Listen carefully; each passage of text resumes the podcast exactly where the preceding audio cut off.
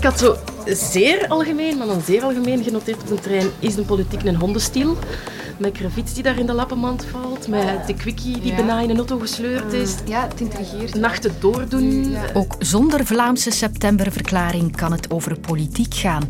Is dat nog meer een hondenstiel dan vroeger? De Belgen hebben in het zand gebeten. De volgende keer dat u deze Rode Duivels, het shirt van de nationale ploeg, ziet aantrekken, dan staan we vlak voor het WK in Qatar. Kunnen de Rode Duivels nog iets klaarspelen op het WK?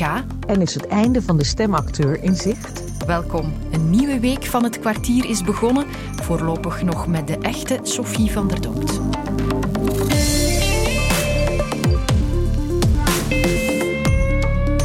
Minister van Justitie Vincent Van Quickenborne staat onder verhoogde beveiliging en krijgt ook extra politiebescherming na ernstige bedreigingen.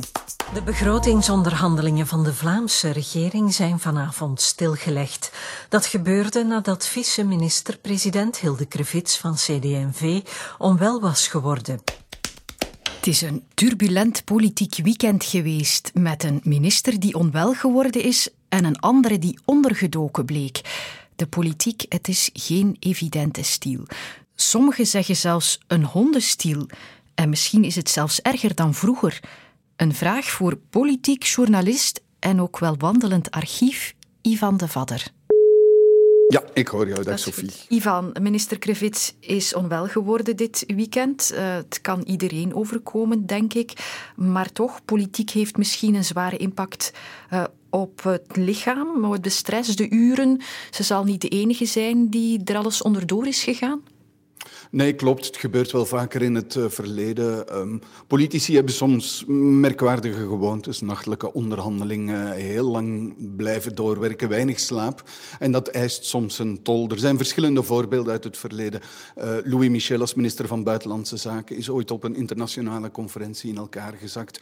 Yves Leterme, een levensbedreigende ziekte die op het randje is ontdekt en die hem een hele tijd eigenlijk in onmogelijkheid heeft gesteld nog om aan politiek te doen. Maar ook gewoon in het parlement. Minister Ben Wijts, die even onwel werd. Politici zijn ook maar mensen, maar hun levensstijl, zeker bij ministers, draagt wel bij tot dit soort incidenten. Dat klopt. Ondertussen van een heel andere orde. De ernstige bedreigingen aan het adres van minister Van Quickenborne.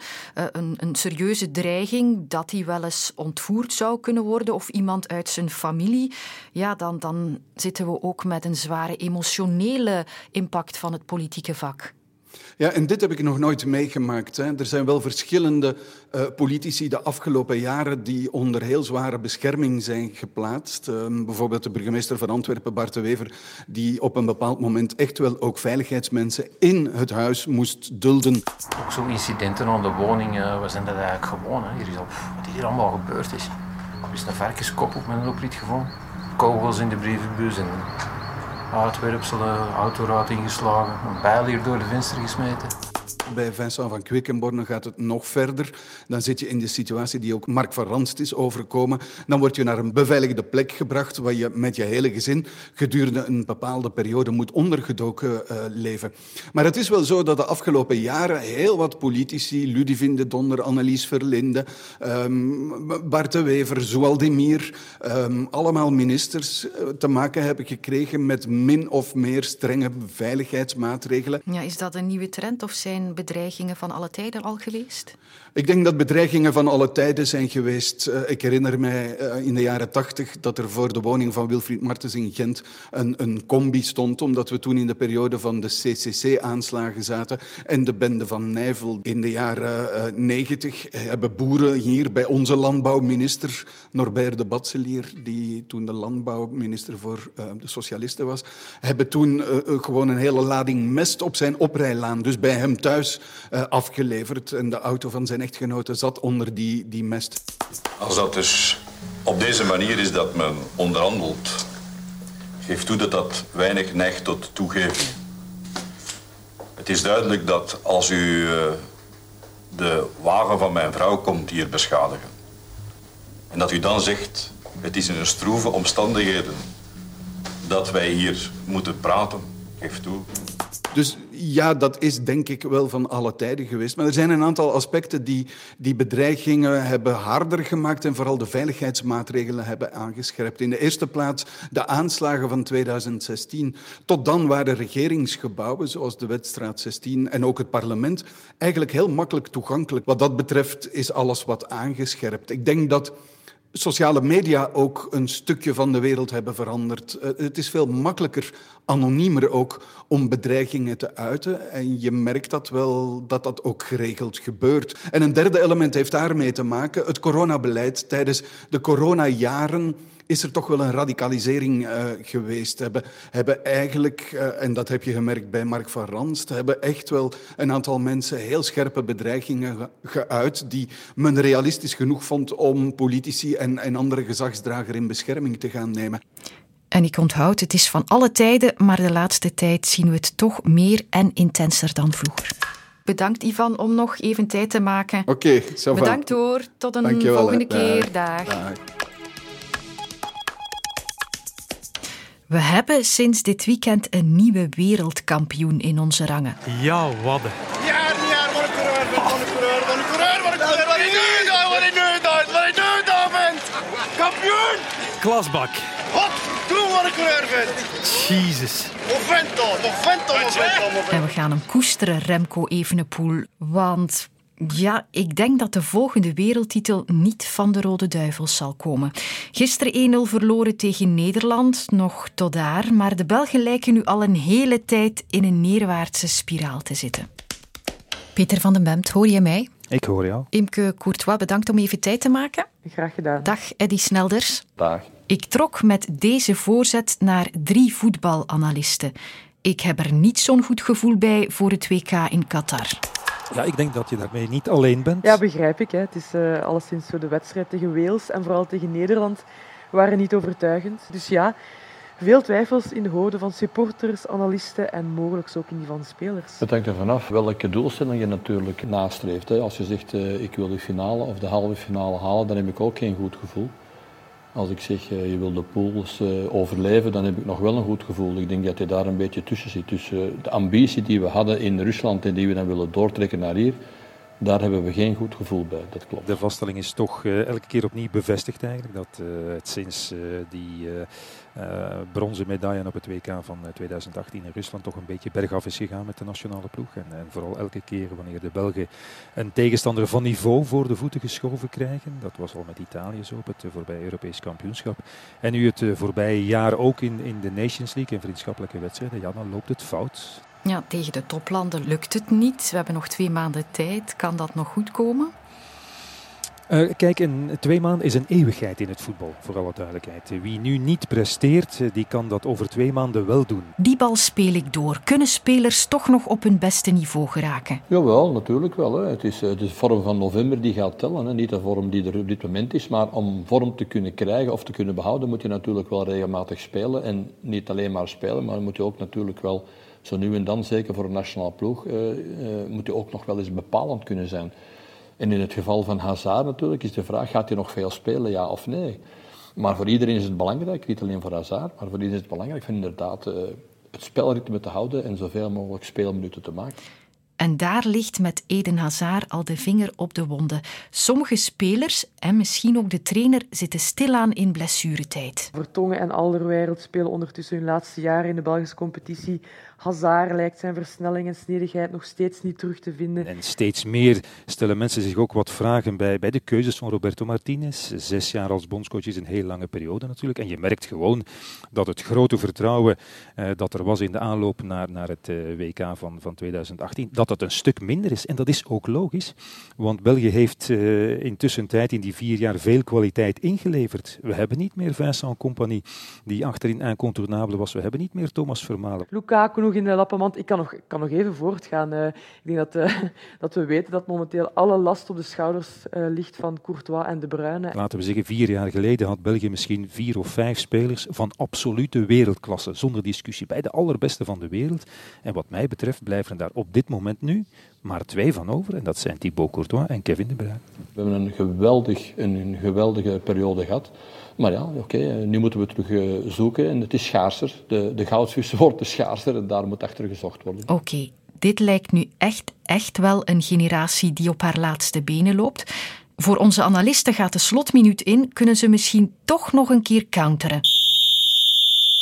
Er zijn misschien een paar jongens waar dat we nu nog niet echt op rekenen, die toch meegaan, die zich daar ontbolsteren. En het blijft een toernooi. Hè. Op een toernooi kunnen soms gekke dingen gebeuren. Er zijn ook echt al landen kampioen geworden waarvan je op voorhand dacht van ja, nee, zij gaan het niet verschoppen. Dus er is altijd een beetje hoop. Om het doemdenken toch een beetje te counteren, kijk ik ook naar de concurrenten voor de wereldbeker. Ik zie de Duitsers verliezen van de Hongaren thuis. De Engelsen hebben 2 keer verloren van de Hongaren, degraderen uit de A-reeks van de Nations League. De Spanjaarden verliezen van de Zwitsers. De Fransen hebben een mega probleem op en naast het veld, veel geblesseerden. Dus laten we zeggen, de Belgen staan niet alleen met hun problemen. Er zijn nog wel een paar grote landen die op dit moment op 2 maanden van de wereldbeker met problemen worstelen. Dus als dat een troost mag zijn.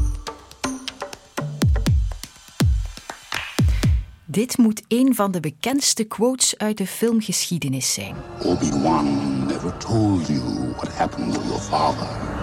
He told me enough. No, I am your father. En meteen ook een van de bekendste stemacteurs op aarde, James Earl Jones. De stem van de intergalactische slechterik Darth Vader. Maar dit jaar in de Disney-reeks Obi-Wan Kenobi klonk Darth Vader plots zo. I have been watching you, third sister. Prove yourself. And the position of Grand Inquisitor. Hoor je het verschil? Is yours. Nog altijd James Earl Jones, maar dan anders. Jones is intussen 91 jaar oud, geniet van een welverdiende rust.